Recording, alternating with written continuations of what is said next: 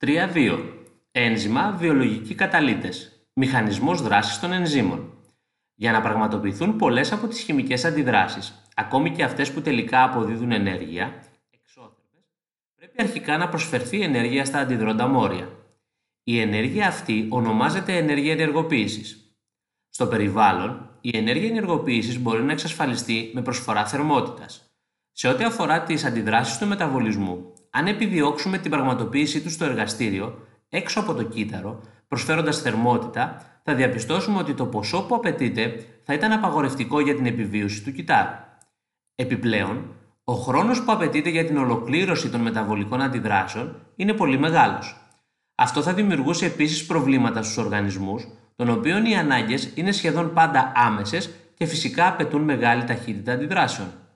Τα κύτταρα, για να αντιμετωπίσουν αυτό το πρόβλημα, διαθέτουν μηχανισμό μείωσης της ενέργειας ενεργοποίησης των μεταβολικών τους αντιδράσεων. Ο μηχανισμός αυτός στηρίζεται στη δράση των ενζήμων που, όπως έχει ήδη αναφερθεί, είναι πρωτεΐνες. Τα ένζημα γενικά καταλύουν αντιδράσεις που θα μπορούσαν να γίνουν και χωρίς την παρουσία τους. Με την παρουσία τους όμως, η ταχύτητα των αντιδράσεων αυξάνεται ακόμη και μέχρι 100 εκατομμύρια φορές αυτό πρακτικά σημαίνει ότι οι αντιδράσεις που πραγματοποιούνται με την παρουσία ενζήμων μέσα σε ένα λεπτό θα χρειαζόταν 32 μήνες για να πραγματοποιηθούν χωρίς αυτά.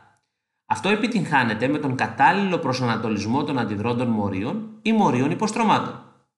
Ο προσανατολισμός των μορίων υποστρωμάτων γίνεται στο ενεργοκέντρο του ενζήμου, που αποτελεί μία μικρή περιοχή του. Η σύνδεση των αντιδρόντων μορίων με αυτό μοιάζει με το τέριασμα του κλειδιού στην κλειδαριά. Η σύνδεση των υποστρωμάτων με το ένζυμο έχει ως αποτέλεσμα να γίνονται ασταθείς οι δεσμοί των αντιδρόντων μορίων. Σπάνε πιο εύκολα, κάτι που αποτελεί προϋπόθεση για τον σχηματισμό των προϊόντων. Σε ορισμένες περιπτώσεις, το ενεργό κέντρο των ενζήμων αποκτά σχήμα συμπληρωματικό του σχήματος του υποστρώματος μόνο μετά την πρόσδεση του υποστρώματος στο ενεργό κέντρο.